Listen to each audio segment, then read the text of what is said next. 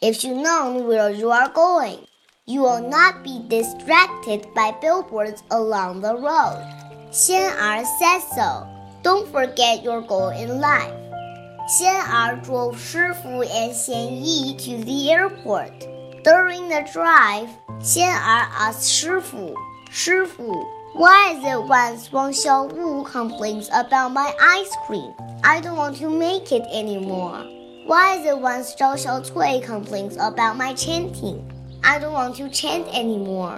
Why is it when Zhang Xiaosi talks about you never taking me abroad, I don't want to go abroad anymore? Why is it when Boss Qian says that I will never be a great monk, I don't work hard anymore?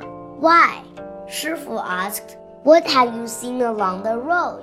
Xian Er answered, I see many billboards. But Shifu, you didn't answer my question, but you asked me what I saw. Below are quoted from my Shifu's new book, Say Good Things, Master Xue Cheng's insight on the path to speaking like a Buddha.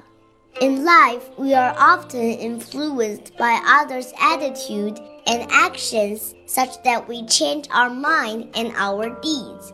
This is just like being attracted by billboard while driving. We forget where we are going. It is of great importance to know whom you want to become and where you are going. This, however, is what many of us are lacking.